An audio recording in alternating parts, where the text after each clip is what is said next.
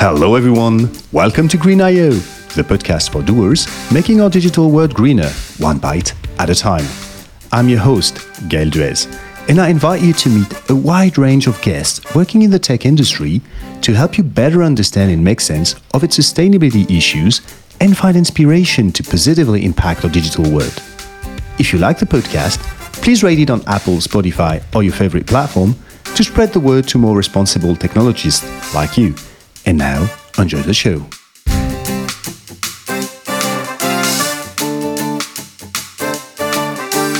Hello, everyone. Today, we will go to Argentina and talk about digital agencies. Full disclosure number one digital agencies is a domain I simply don't know and that I didn't consider until very recently on my journey in the digital sustainability landscape. To be honest, I come from a world where you have in house teams developing your digital tech platforms, not even websites anymore, and I didn't have any interaction with agencies. But wakey, wakey, Gaël, this is the exception, not the rule. Most companies rarely have one developer or designer, and in the US only, for instance. According to some estimates, more than 7,500 agencies operate. On the road to a carbon free internet and more broadly toward digital sustainability, they are the ones setting the pace outside the digital pure players who tend to catch all the spotlights. Now, full disclosure number two we won't go to Argentina this time, but we will enjoy a superb tango dance. Because our two guests today, Vineeta and Gavin, are great dancers in the game of seduction, but also pose, setback, repulsion with their clients to convince them about adopting sustainable approaches, managing their doubts, understanding their true needs, making compromise while remaining true to their values. And the interesting thing is that they both operate in the UK, they are both labeled B Corp, and still they each have their own dance steps. But let's talk about our dancers in more details. Vineeta is a trailblazer in digital sustainability. Based in London, she founded Wholegrain Digital, a WordPress agency, with her husband, Tom, 15 years ago, with sustainability in mind from day one. Vineeta also holds a degree in electronics from the Mumbai University and a master in communication in space environment from the Lancaster University. And she is very active in the impact business world from touring B Corp businesses in the UK this year to supporting the Business Declares Tribune last summer. Gavin is a survivor, as he liked to say. He has founded Kyan almost 20 years ago after a successful career as a creative director. He's based in Zurich, Switzerland, and holds a BA in History of Arts. He is also a vocal voice in the sustainability world. Welcome, both of you. It's great to have you on the show today. Thank you, Gaël. Wonderful to be here. Thank you for having me. It's a pleasure and an honor. I'd like to start with a question I ask to all my guests, which is what did I miss in your bio? Did I forget to mention anything about you? I don't think you forgot to mention about me. I never told you about it. I'm extremely passionate about composting. And I absolutely love to see what can be composted and how it's going to be biodegraded. And I've got uh, a real interest in it. That that's uh, outside my digital world. That's that's fantastic, Vineeta. I, since moving to Zurich, my my gardening has been curtailed somewhat because I'm now in a, a fifth floor apartment. Um, but we still have our window boxes, uh, and I and uh, and obviously we we compost all our food waste. It just it it goes to the uh, uh to the Stadt Zurich rather than into my garden right now. Um, I'm a, a, I guess on a personal level, Gaël, I'm a, I'm a keen hiker, which again, wonderful to be in Switzerland to, to do that. Um, and also, I love freshwater swimming. So equally, Zurich, wonderful place to be because I'm only 10 minutes from the lake here. Yeah, I love cold water swimming as well. That is an absolute passion of mine. Uh, so I'm really glad to hear that. Uh, you'll, you'll, you'll notice, Vineeta, I said freshwater swimming. I'm still working up to the cold part, but, um, but there's, Zurich, there's plenty of that. Yeah, Zurich Lake is amazing for that. We we've used the special, you know, the booths where you can leave your stuff and then go in the Zurich Lake. It, it's it's a pretty special place. It's a wonderful place. We will, we will have to go for a swim together next time you're here, Vineeta. Absolutely.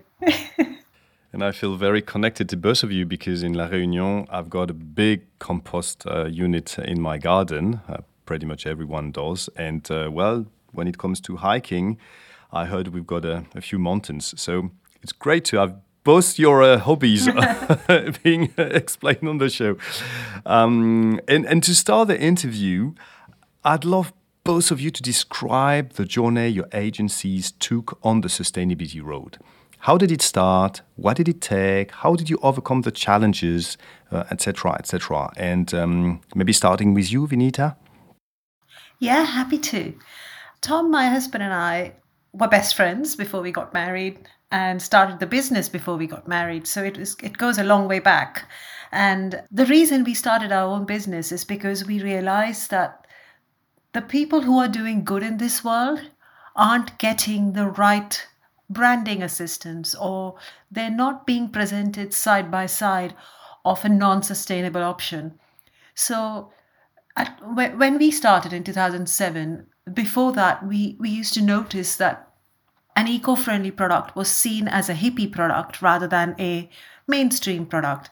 And our intention of working together and coming up with good branding, good websites, and so on was to give sustainable products an equal stage and, and give an opportunity to them to present alongside a non sustainable product so that people could make a better choice. That's how it all started. That's how our concept of starting our own business came about. Once we had started thinking about what we want to do, then we started wondering about how we could help people. And then it, it came out in the wash that we would like to do branding, websites, help people have a good digital presence. And um, then we came across WordPress, and WordPress was a real hallelujah moment where because we were customer first, we are customer first as a team, as our approach. It was important to us for finding a system that the customers feel extremely happy with, and then we can also specialize in so it feels like a real marriage rather than a uh, something that we're good at and we have proprietary or something like that. Um, so we became the first London's uh, London's first, UK's first WordPress agency, and I remember knocking on many doors and saying, "You should specialize in WordPress too, guys. This is an amazing thing." And uh, lo and behold, we have a lot of competitors now, it's great. Um, it also, because we were so sustainability minded, it didn't even occur to us to not work or to work with people who were not conscious about sustainability. But it's only in 2009 that we came to a conclusion that we need a formalized ethical screening policy and for the clients that we take on so we created one it's online and it's um, it's what shaped us. I would say that is what shaped our business. And that is when i feel like we really got started because we now had said this is the type of client we want to work with. This is the sort of service we want to offer. And this is what we're good at. And that sort of shaped the type of team members we hired, the type of clients that came on board, and I can go on and on about our passion for sustainability, not just mine and Tom's, but the whole team's. Thanks, Vineeta. That was a, that was a fantastic rundown of the, the history of Wholegrain. With with Kyan, it was, a slightly different story, um, a different dance step, as you'd said, uh, Gaël. Um, we we, we didn't start out with, with sustainability in mind. We started out with building a good business in mind, and we've always been very people focused and always been operating and fair and transparent in our, in our dealings in our clients with our suppliers. Um, so, to a degree, I think you could say that we were operating kind of as what, what B Corp would term as a good business, but not necessarily. Uh, the purpose driven, the you know the intentional business that uh, that the B Corp aims towards. And I think it's really going through B Corp certification that that has changed our minds somewhat on that, and we're now bringing more of that intentionality into it. And I think really it's just sometimes going through these processes that really focuses. Um, and you realize that uh, that what what is actually important to you as a business um, and you know, I think bringing the intentionality, it's always best to start from the inside. So to get your own house in order, to make sure that your operations are sustainable, um, you know that you start with the core, you start getting the team on board. Um, thereafter, it's the outreach to suppliers, and then once you've got everything and you're uh, happy in your own skin, as it were, that's when you can start having those um, those discussions with your clients as well. Uh, and that's where we are as a company right now. I feel um, our business is is is rather than websites, rather than, than than WordPress and content management websites. It's it's it's purely on the digital product and digital transformation. So we're a Ruby on Rails team. Uh, we have been since 2005, which was when it was commercially uh, first commercially available, and we build custom platforms that uh, that help businesses improve. Um, and I think that's in the first instance, that's obviously improving on their bottom line that helps them be more efficient. Um, but then I feel now that we can have those conversations around environmental efficiencies um, and uh, you know just working smarter and uh, and helping them look after their uh, their digital carbon footprint as well. You are both privileged witnesses in this uh, digital sustainability landscape, and I uh, would love to offer you to do a little game. Um, it won't be a quiz this time. That was for Tim. in the uh, Tim Frick in the, his uh, episode, but a more uh, keywords race. And I'd like to put a word on the table with just a bit of an explanation and let you react to it. So, if you're okay, um, I think I could start with the first one.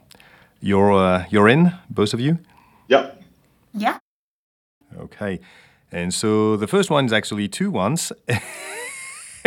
and Gavin, you you already uh, spoiled the a bit. Uh, not not spoiled, sorry, but you already uh, how what the name? Um, I'm, I'm, winning already. Uh, I'm yeah, winning no, no, already. spoiled. Actually, no, no, that, that's spoiled. I spoiler alert. yeah, you already spoiled a bit the audience because the first word that I wanted to put on the table is sustainable design. So two words. What can be done uh, when you're a, a, digital agencies how what is the leeway an agency has regardless of its client requirements hmm? So who wants to react first to sustainable design well, I feel that actually this is this is totally um, uh, the the whole Greens um, raison d'être, given that uh, that that Vineeta's husband Tom totally wrote the book on this um, yeah. what, um, sustainable web design, quite literally. Uh, it, it's a fantastic read. I know that it's been mentioned in the in the podcast many times, Gaël, but um, I will I'll put my uh, my stamp behind it as well. Um, so yeah, there are, there are many ways that, that, that we can that we can um, get involved on this. One of the ones that um, that we're pushing forward at the moment is I'm a member of the BIMA Sustainability Council. Um, and we are building on top of a lot of the work that has already been done um, by Tom and by Tim Frick, who's also got got mentioned previously here, and all of the good work from Chris Adams and the Green Web Foundation. Um, lots and lots of different uh, resources out there. But what we're trying to do is to distill them into um, a more actionable set of guidelines, um, specifically function um, focused on on what commercial teams um, and agencies can do. Um, because I think sometimes a lot of people feel like there's they don't know where to start um, with reducing their their online carbon. Um, so so that's uh, that's one of the, the, the main things that we're pushing forward right now, and we hope to have those the first cut of those released uh, for the end of the year. So um, watch this space on that one. Okay, and could you share already some insights, some some actionable tips that are not covered by the seal of secret? Reducing waste, you know, um, making sure that we have, you know, we have low low carbon design patterns in place. Um, it focuses on obviously all of the the good things that have already come out of um, out of the you know, focus on optimization and accessibility and all of all of the um, you know all, all of the you know, re- reduced data transfer online. And Vineeta, I guess you'd like to add many things because, as Gavin said, this is the area of expertise of uh, Wholegrain Digital. Yeah, I love talking about it and I can go on about it, so you'll have to stop me. Just kidding. I'll, I'll try to keep it really short. Um, it's it's a real um, it's a real combination of how you look at sustainability in design. You think about what performance the uh, in our case uh, what performance the design's going to have what the performance benefit the code's going to have and that all plays a huge part in what we do. So the design and content how the copy is written how the user experience is created so that you are giving utmost respect to your user. You're respecting their time you're respecting, respecting their bandwidth for their mobile data. You're respecting the location they are by producing information that's relevant to them. But you're also then thinking of the benefits that are going to the SEO um, because your search engine optimization plays on how fast your site loads. What benefits are brought in from low carbon design, which is sustainable design. They sort of span the whole what I call it, like the ecosystem that clients want to hear. So they improve accessibility, inclusivity, it reduces your hosting costs, it makes your work easier to maintain when you it is sustainable. It of course like I said it improves your user experience and improves your conversion optimization and most importantly by stealth introduces low carbon and uh, energy conservation. Sustainable design is quite a wide topic and you're doing an entire podcast series on this. So it's not it's not one thing. It's like a uh, it's like a kaleidoscope. You know one of those kaleidoscopes which you can just keep seeing new colors? Uh, that's how i feel about sustainable design. Every time you look at it you see a new angle. And that's the beauty that we can engage all of these agencies and uh, freelancers who start who have started to do things uh, in a beautiful way and sort of uh, taking it forward than what we've done. And I'm very excited about that. Respect your user. That, that one is excellent in to, to, to describe what is sustainable design. And actually, that, that led me to um, my the second word, and it's very related to what both of you said previously, which is clients. Yeah. And how to partner with them to deliver greener digital products and services. What I, you know what are, what are the main challenges and how to overcome them? And I, and I'd really like to stress that I believe this is one of the core question. You are the one on the front line of convincing people to put something on their agenda that might have not been there before. So I'm, I'm really curious and I know that a lot of the people listening to this episode they want to hear what can be done what cannot be done what are the success and the challenges it's this unique relationship that uh, digital agencies they have with their clients that will shape uh, the path uh, toward a sustainable uh, web. As, as far as clients go, I think we're we it does feel like we're we're reaching a bit of a tipping point on this. Already, we we we do see clients coming to us with um, uh, with this on their agenda. It may not be top of their agenda. In fact, it hasn't been top of the agenda so far, but we are certainly getting getting people coming to us and and referencing um, that they had certain targets that they want to meet, um, certain internal ESG targets, um, and they they recognise the part that digital plays in that. So it is coming down the line, and whether that's because they they know that they need to meet some of the the coming um, carbon disclosure regulations um, or whether it just uh, um, meshes with their overall ESG um, guidelines as well. Which, whatever the reason, it's just really heartening to see that starting to come. When it doesn't come from the client, if the conversation needs to be initiated uh, from the agency side, then obviously that's that's a that's a harder sell. Um, and for some people, it's just not on their radar. I think it was I'm sort of minded of the the bad old days when we when we had to talk to clients about uh, website accessibility, and you, you got the responses, "Oh, we don't need to do that because we don't have disabled users." And whereas now, I think you know that that battle has largely been won. Um, and it's largely been won by agencies taking agencies and um, web creators, web developers, web designers to take it onto onto themselves to uh, to develop at least a you know a good baseline of accessibility for for them for their websites and for their web applications. And that's just the way we do it. That's sort of seen as normal now. And I think we need to get to the same place um, with environmental sustainability. So I think to a degree, yes, we can have those discussions with the client and explain why we've taken certain discussions and uh, and how they can help support that. But to uh, you know, it, it also just has to become uh, like Vineeta says, second nature and, and somewhat baked into the overall approach. Vineeta, you want to? I'd love to, but I've forgotten the question. Client and how to partner with them. Yes, um, clients. That's my favorite thing in a way, uh, why I'm in this business. It's amazing to have an amazing team, but there needs to be somebody you serve. And that's where the satisfaction comes from. We all find satisfaction from giving rather than receiving. I think that's something that's human nature. It's a bit like, I know I sound like I'm digressing, but when the person who gives the present on, on a Christmas day, for example, is the one who actually gets more pleasure out of out of it than the person who receives it. And that's something that is forgotten. And that's what we do for clients, where we're producing something that we know is of really high quality and giving it to clients. And then you see the pleasure on their face. And that sort of lights us up. That that's how we, I see clients in, in our business.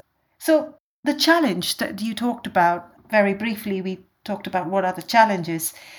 Sometimes the uh, challenge is to make sure that the high quality craft that we have is accessible within their budget and their timeline. And how do you show them the value? Sort of giving them a new macro lens and showing them, hey, this is what we're doing and this is why we're doing it. And come along with this journey and we'll show you how you're going to benefit from it is sometimes a challenge. And although it's a fun experience at the end when the product is complete, to, to get them on the journey sometimes a challenge. To, eh, to get the right stakeholders in the room is sometimes a challenge.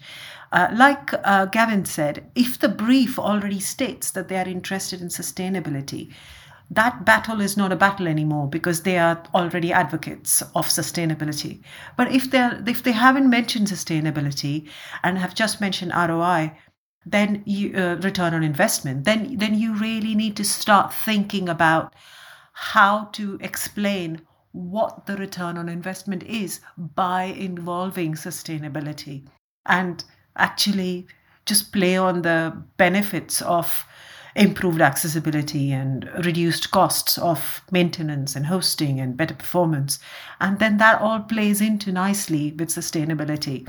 So those challenges are real and you just have to sort of dance around them as they come into your inbox. and and I think I think the beauty of uh, having digital sustainability and sustainability advocates on the team is that they find answers on how it's going to benefit the client.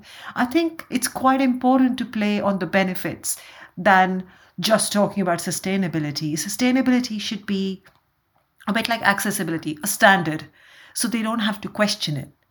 So the product always is serving the client to the best and they are excited about it. But then sustainability sort of is this thing that they don't have to ask you about. It just happens in the background. And when it happens, and then they go and check their results on, say, website carbon calculator, they realize, oh, my website's low carbon. How brilliant. So it's like um instead of making it a challenge, we we try to sort of um, and enroll the client into our thinking and see see how it pans out. And, and that's a that's a really good point in terms of um, not making sustainability a, a, a, poor cousin. We shouldn't we yes. should never see that like just because we are making your website sustainable, that doesn't mean that we're wearing a hair shirt.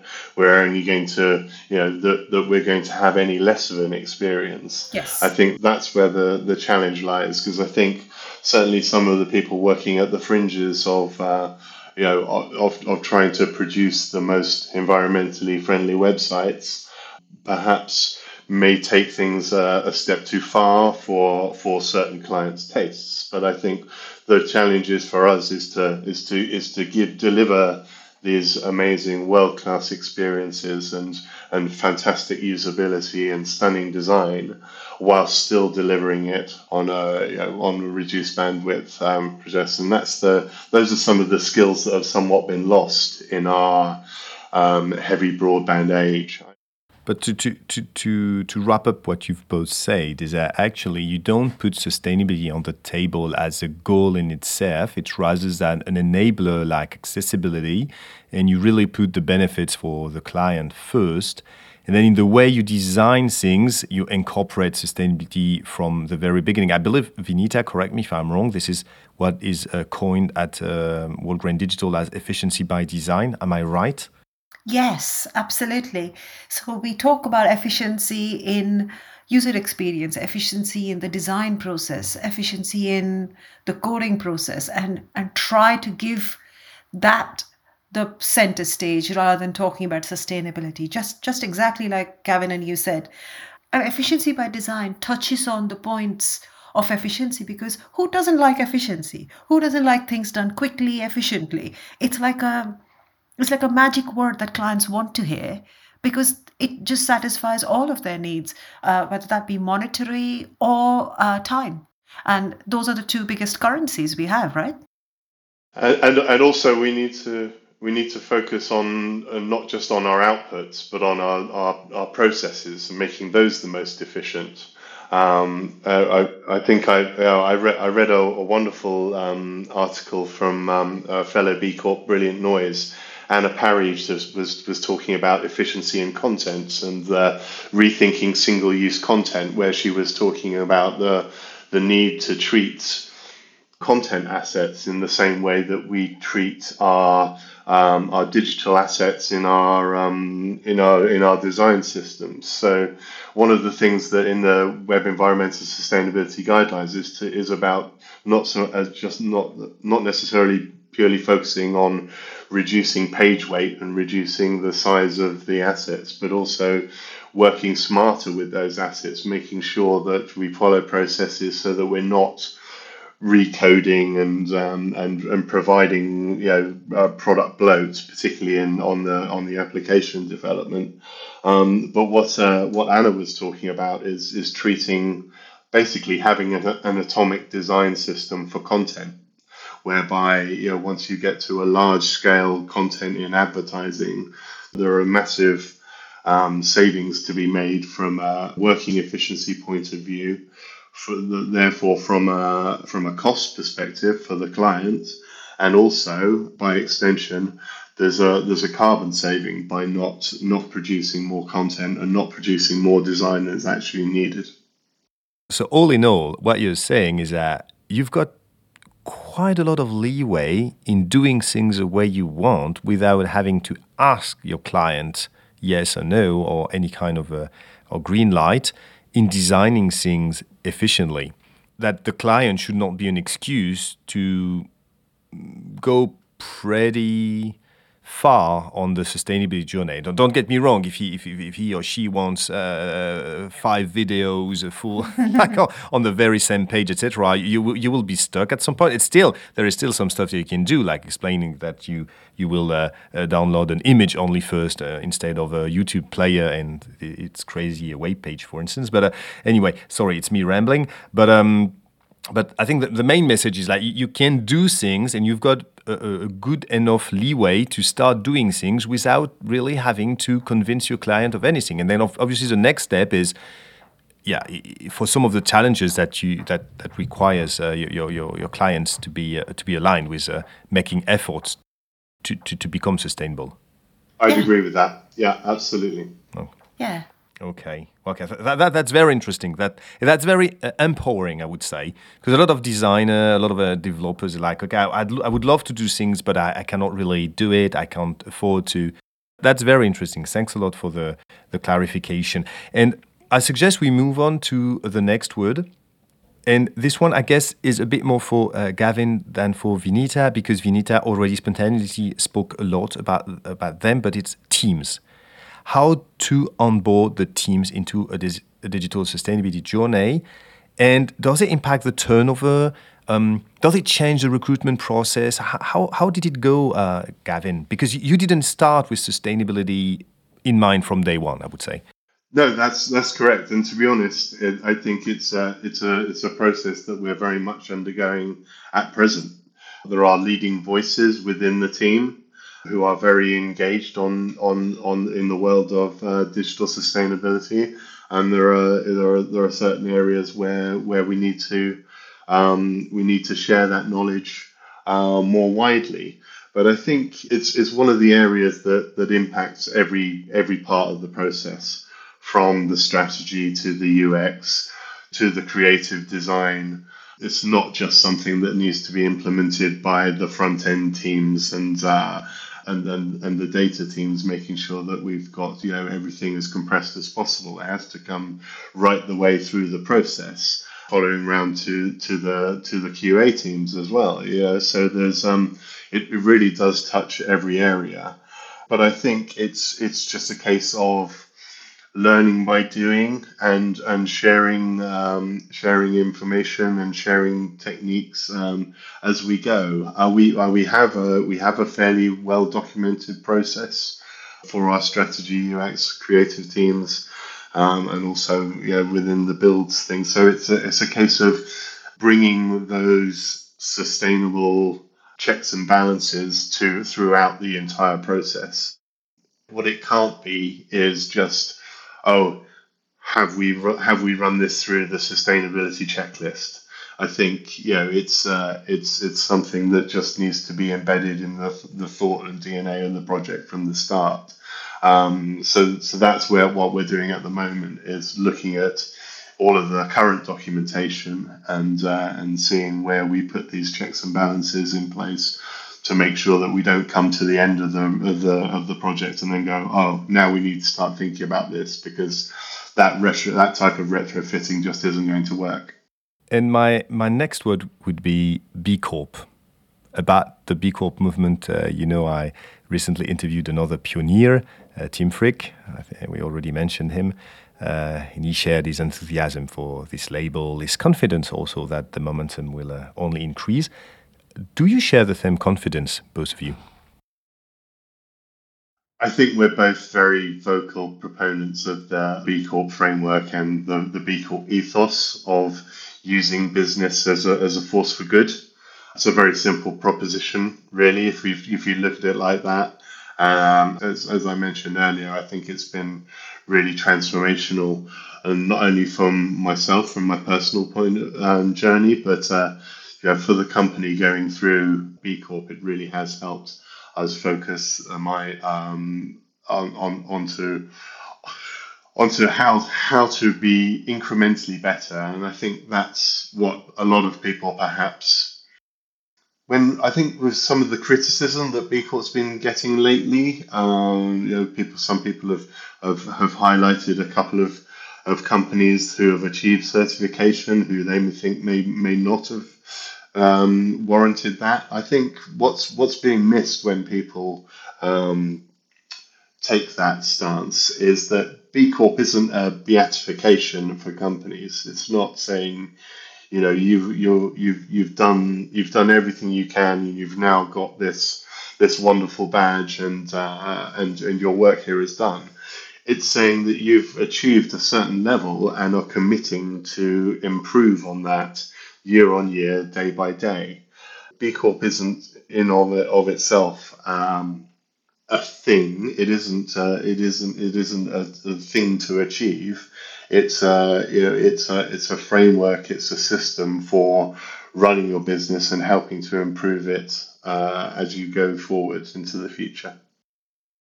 I quite agree. It's a framework. It's a framework to help each other see where you're falling short and uh, learn from each other. The, the word that keeps coming to my mind when we talk about B Corp is not the framework and the and the and the B, B impact assessment, but the community.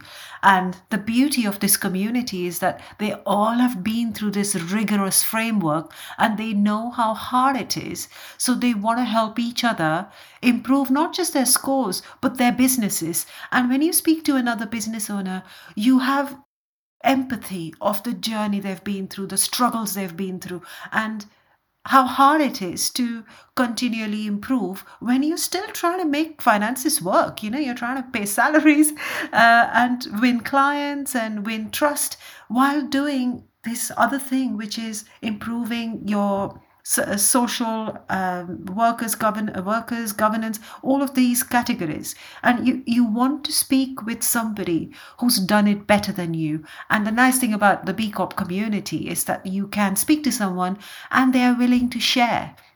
And that's the beauty of being in the b corp community. So even if it's not it might not be perfect like gavin said there are some companies that might get through because of whatever reasons. The truth is that it is a place where you can feel safe and learn from each other and improve uh, not just your business but your understanding of how other businesses run. Yeah, that's that's that's absolutely true. The the community around around B Corp is wonderful.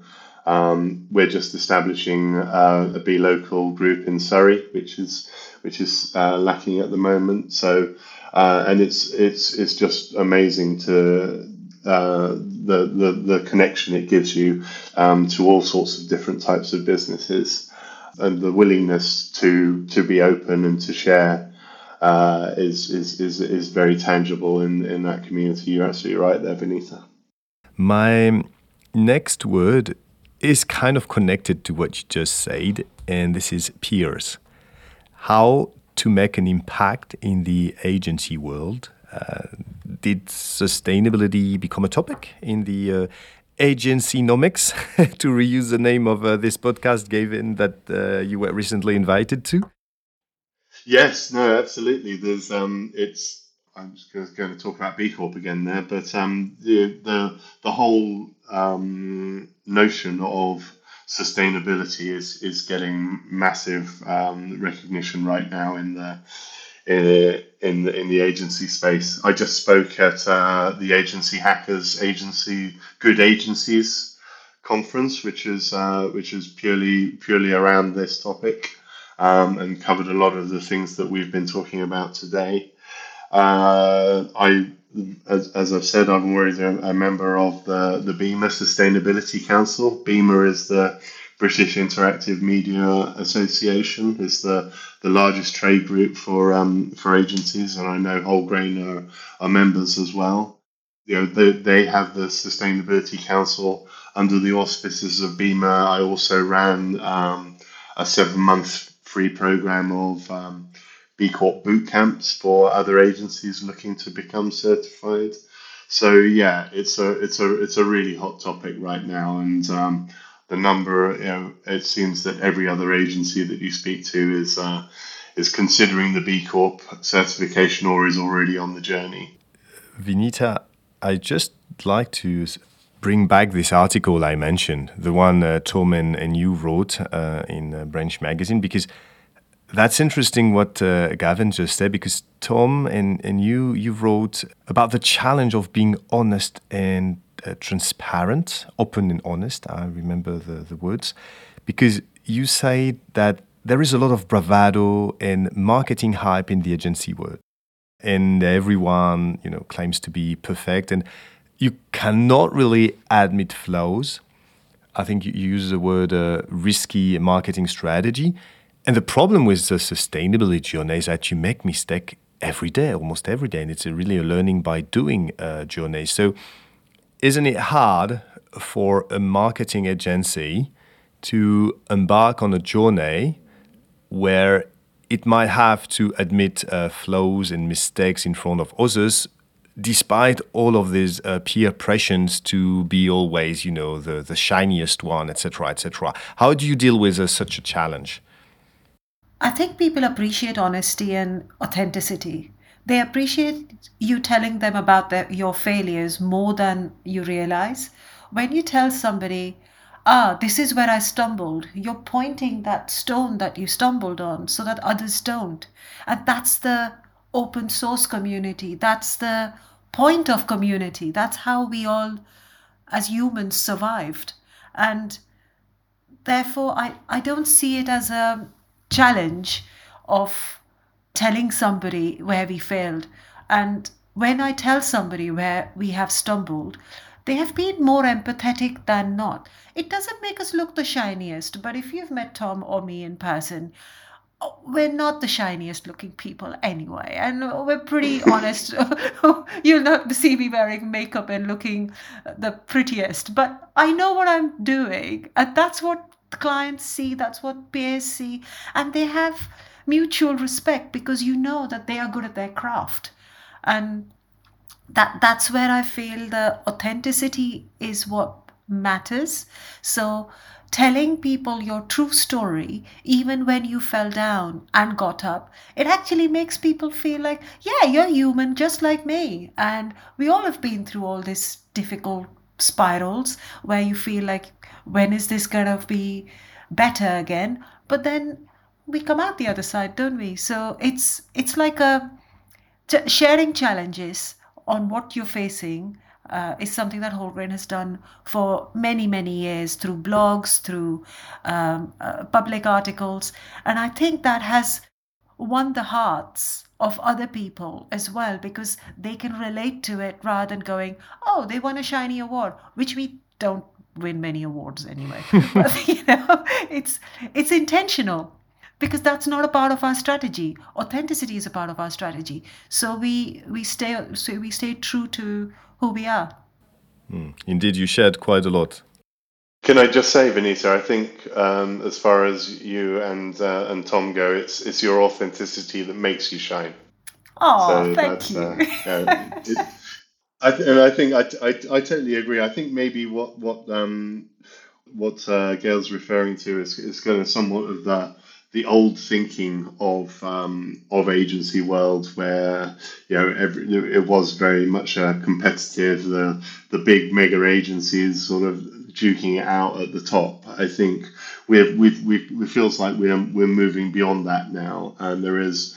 Um, in the in the sustainability community, definitely, but I also think in you know in the in in the in agency land, um, in the community, amongst agencies. I think there is a there is a real um, network of support like I've not really experienced elsewhere um, in, in in commercial life. And, uh, and I think you're right. The um, you know the the the celebration of our humanity and the fact that it is it is a it is a struggle. It's a it's a it's a hard business to be in, and um, if you take your eye off the ball, the the adage goes is you know you're only three phone calls away from from the agency going under. It's very is you some sometimes operating on quite slim margins and knife edge of profitability. So you you know um, the fact that we are able to be open and to share these things with each other and to support each other is uh, is actually a, a, now a trademark of agencies, whereas maybe it wasn't in in the bad old days quite a lot of evolution in the way you do business, which is a nice transition with my almost last word, which is regenerative business. Selecting clients or selecting missions uh, to be sure that uh, they do have a positive impact on the world. I know that is something that uh, Wholegrain Digital has um, been focusing from the very beginning uh, with, with, the process that you actually open sourced. But um, could you both of you elaborate a bit of how it resonates? This uh, there's two words. Sorry, uh, the regenerative business. There's resilience in a business that's regenerative, and a business that actually can feed not just itself but its community around is a regenerative business. So you're spreading the knowledge and sort of not becoming just a thought leader, but also feeding the the thing that you're trying to promote through everybody else. So that's how I feel about digital sustainability. So with with the way we've run our business, it has helped become regenerative because people have also put their effort into talking about the things we're talking about. So I feel like the regenerative is is a very involved term in so many different angles that you can talk about how you'll regenerate. But I'm, I'm going to give Gavin Gavin the opportunity because I think he'll be better at answering this question. uh, I, I, I, don't know about that, Vineeta, but I'll, I'll give it a go. I think uh, for, for me, the, the regenerative label is, is, is helpful. It's positive because I think if you, you know, if we if we just take it from a pure linguistic point of view, sustainability is that doesn't really feel like a goal. In the same way that net zero doesn't really feel like a goal, you're you're moving toward to the to the status quo. You're moving towards where things should be, but that's just equilibrium. I think to um, to then tip over to the next positive round of business, the next way of thinking about things um, is to say, yeah, sustainability is one thing, but we do need to be regenerative.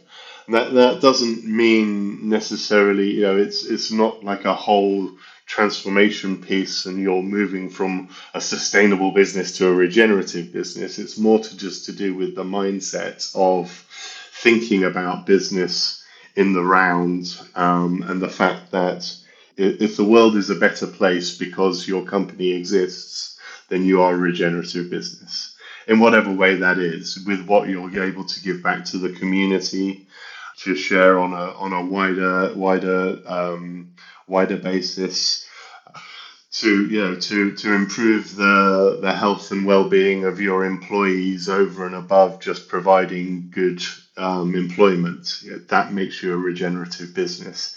Um, uh, you know, it's a term that's being bandied around a lot in regenerative farming, regenerative industry. Um, but uh, I, I think it's a it's a helpful and aspirational label, but it doesn't mean we should stop thinking about sustainable business.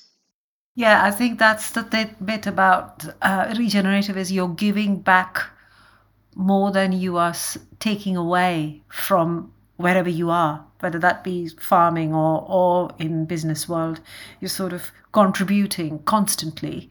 Um, of course, not at the expense of your health, but you're contributing to the greater cause, and that sort of feeds back into your business as even as goodwill. Absolutely, yeah. Yeah, fair point. I'd like to finish with a sometimes a bit more controversial word, but I believe that it's a discussion you have quite often with your clients, uh, and this is offset. Uh, what about carbon offsetting? Yeah, I don't know if you if you've seen this episode, but John Oliver, uh, in one of his uh, last week tonight show, had this very provocative sentence like, "You cannot offset our way out of uh, climate change." And to be honest, the laws of uh, climate physics are on his side but still planting trees, when wisely done, also contributes to capture carbon and support biodiversity. So, what's your stance on this? Do, do you use this within your business? Do you discuss it with your clients? Yeah, we do offset, but a, a bit like John Oliver, I do believe in the concept that you can't expect, if you just translate it to normal life, you can't tell some somebody hey, here's some money, you don't cheat on your wife so that I can. That's what offsetting is in a way. And it's a very controversial term because you're trying to, when you're offsetting, you're trying to sort of say, I did something bad, but here's some candy so that you forget about it.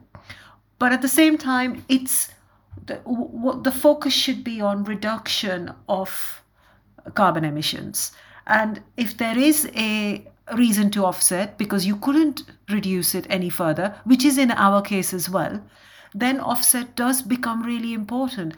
And then that's where the word regenerative comes.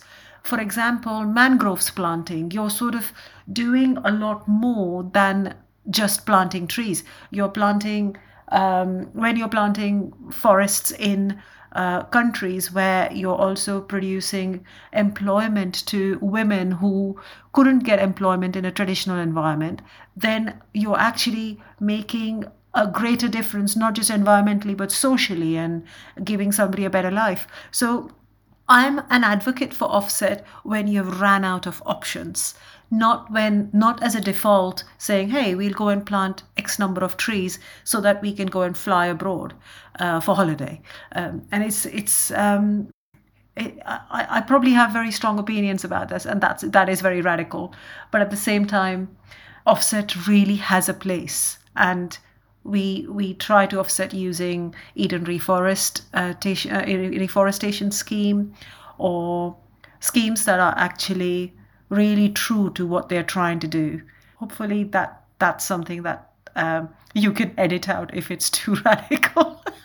No, I won't. Uh, I want it. It's perfectly balanced, and uh, I really love the. I, I might even put it uh, in one of the quote, like I'm an advocate of offsets uh, when you run out of any other solution. Of options. Vin yeah. options. Sorry. yeah, I I think the um the the the fact of the matter is is that off, offsets are, are, are necessary. I there is there is no there is no net zero um, plan in the world that doesn't feature some level of offsets. It just depends what type of offsets you're thinking about. Um, and, uh, and I, I, I, heard a similar anecdote, uh, Vineeta, about uh, cheating on your cheating on your wife or paying you know paying someone not to smoke so that you can continue on continue smoking. Yeah, uh, it's uh, the the damage is being done. Let's face it. You know, you maybe you're doing good elsewhere, but the damage is still being done. So we have to focus on reduction first and then offset where where we cannot reduce any further. And that's really what the net zero goal is all about. Reducing the you know the with the SBTI goal, it's it's reducing your emissions in real terms by ninety percent, and then offsetting for the last ten percent. I love these numbers. yeah, I mean, you know, and and you've got and you've got seven years to do it. So let's get cracking. Um, uh, it, it, it does depend on on uh, on how you look to do your offsets as well. I mean, tree planting is fantastic. Uh, we we plant trees through through our partner with Ecologi and have done for a number of years now. Um, but we also do invest in direct air capture with Climeworks, the Zurich startup. Uh, and there are there are other um, areas of, of, of more sort of uh, more permanent carbon removal through biochar products um, and through some other investment in, in real carbon positive technologies that we're exploring right now. So, um, uh, I, and I, I, did hear um, offsets saying, look, th- this really isn't something that that contributes to minimizing your, your carbon footprint. It's more of a CSR activity. Um, but that's not to say that you shouldn't do it. It's still very important. So we, as a as a as a service based industry, we we you know um, we are able to offset all of our carbon straight. You know we offset two to three times more carbon than we produce anyway. But then that doesn't stop us from from having a, a strong carbon reduction and carbon removal plan as well. Yeah, fair point. I agree. But that that's easier. That's easier to do in some sectors than others. So, but uh, that, that that that definitely shouldn't be a blank check. Yeah, but then but then as as because we're it's, it's like anything because we are able to do. Uh, we are able to do more and have more benefit on, on the, than the harm that we that we make, then then we should we, we should uh, we should take that opportunity to do all the good we can. Well, I think this conversation could go on for uh, a, a few extra hours. Uh, nonetheless, um, you've got business to run. So I'd like to ask you a final question, which is a very standard one. We talked about Tom's book, Tim's book, uh, the job uh, done at the Green Web Foundation by Chris Adams. Uh, we should have also mentioned Hannah Smith's works, uh, and especially in the WordPress community, with a lot of other people as well who has helps uh, bringing the digital sustainability topic on the very top, yeah, top of the list. But do you have other resources do you have? Yeah, books, podcasts, articles that you would warmly recommend to anyone wanting to either get to know or even get a bit deeper in the digital sustainability uh, knowledge space? There's a there's a couple that I would I would suggest. I know we've already talked about, like you said, Tom's book. Um, Tom also has a, a, a wonderful um, Substack newsletter called Oxymoron, which is more his more sort of personal musings, and I, I, I find that very positive. Comes out week on a weekly basis. I always look forward to that. On a more sort of practical and uh, resource level, I, Gaël, we talked about the ISIT um, handbook for sustainable uh, digital services. Has that been mentioned previously?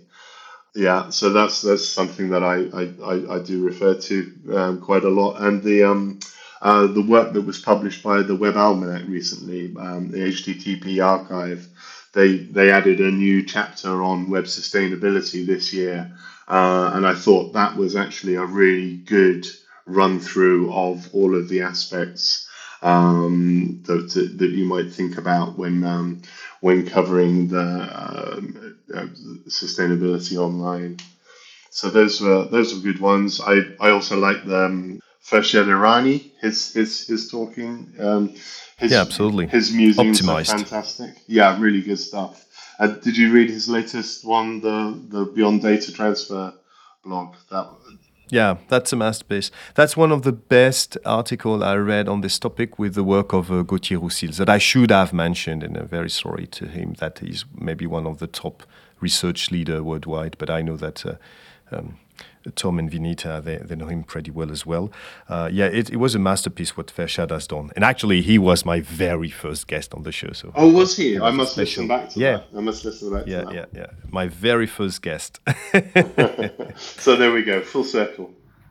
Yeah, you have really mentioned all of my heroes like Hannah Smith, um, Chris Adams, um, and and Gauthier, and uh, just, just all of the people you've mentioned. Tim is my I'm I'm an absolute fan of Tim Frick, and it's just it's just really nice to be in this happy bubble where everyone cares and really is doing the right thing. And I'm so excited now. I'm connected with Gavin as well. I'm just I, I'm just so happy. Thank you.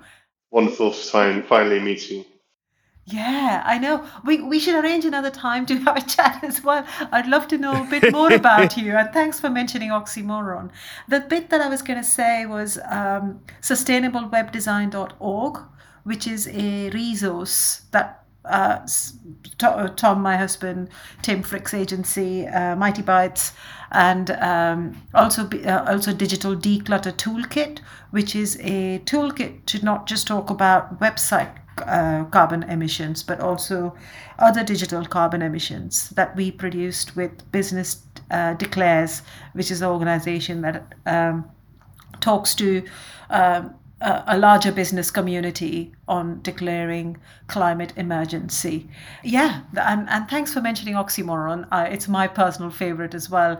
It is quite amazing to watch Tom t- uh, toss and turn on these thoughts and then finally uh, you know put together a blog post and then sort of cringe as he's hitting publish. And then and then nice people like yourself mention it. Thank you.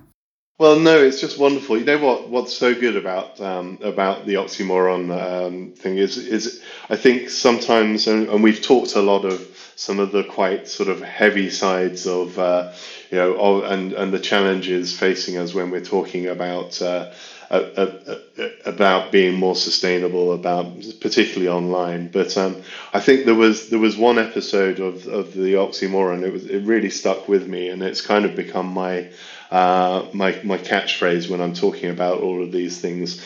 Where Tom was talking about um, the fact that you know was was perfection an issue, and I think yes. you know if we we what we what we really must focus on is that is not to let perfection be the enemy of progress. And Absolutely. that really stood really stuck with me and I think that's a maxim that we should all try and live by when we're thinking about these topics. Yes, somebody so one of our old clients came um, said to said to me, old clients and clients from the from the olden days, uh, said, uh, "Done is better than perfect." And she would just look at me and go, done is better than perfect. And I'd be like, no, but high quality craft. And she'd be like, no, do it and ship it and we'll improve it. And I was like, okay, okay, I get it. And I think that was really helpful to see where we we sometimes get stuck. We sort of hang on to things. It's not perfect. I don't want to show it to the world yet. But no no it's good. Send it. Let let people critique it. It'll get better. It'll get better and it'll get yeah. better through us collaborating on it. And that's how yes. that's how we progress. Yes and it resonates quite a lot with the way I struggle with the podcast and uh, like always wanting it to be better and perfect and just like okay, just do it. But I will come back to this point a bit later. Uh, I first wanted to thank you so much, both of you, to take the time to join the show, to share all this knowledge, to be very open about what has worked and didn't work. So it was a real honor to have both of you on the show. Thanks a lot. Thank you. Thank you. Thank you, Gaël. Wonderful to meet you, Vineeta. And uh, I would say the cherry on top of the cake, and that's actually the second time it happens. So it validates my new strategy of having rather two or three guests than just one.